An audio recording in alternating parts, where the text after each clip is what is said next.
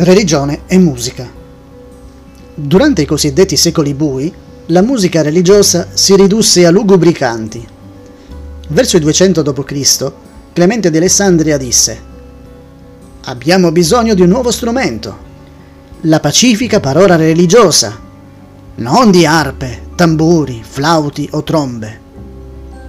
Furono imposte restrizioni limitando la musica da chiesa alla sola voce nacque un nuovo stile, noto come canto liturgico.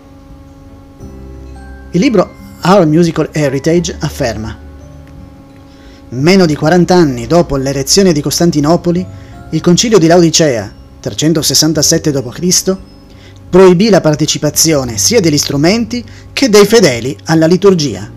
La musica ortodossa è sempre stata puramente vocale.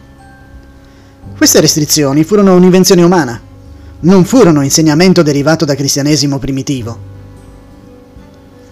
Durante il Medioevo, la Bibbia diventò un libro proibito, vietato alla gente comune. I cristiani che usavano leggere o anche solo possedere una Bibbia erano perseguitati e, in molti casi, persino uccisi. Non c'è da stupirsi, quindi, che la pratica di cantare lodi a Dio scomparve durante quel periodo buio.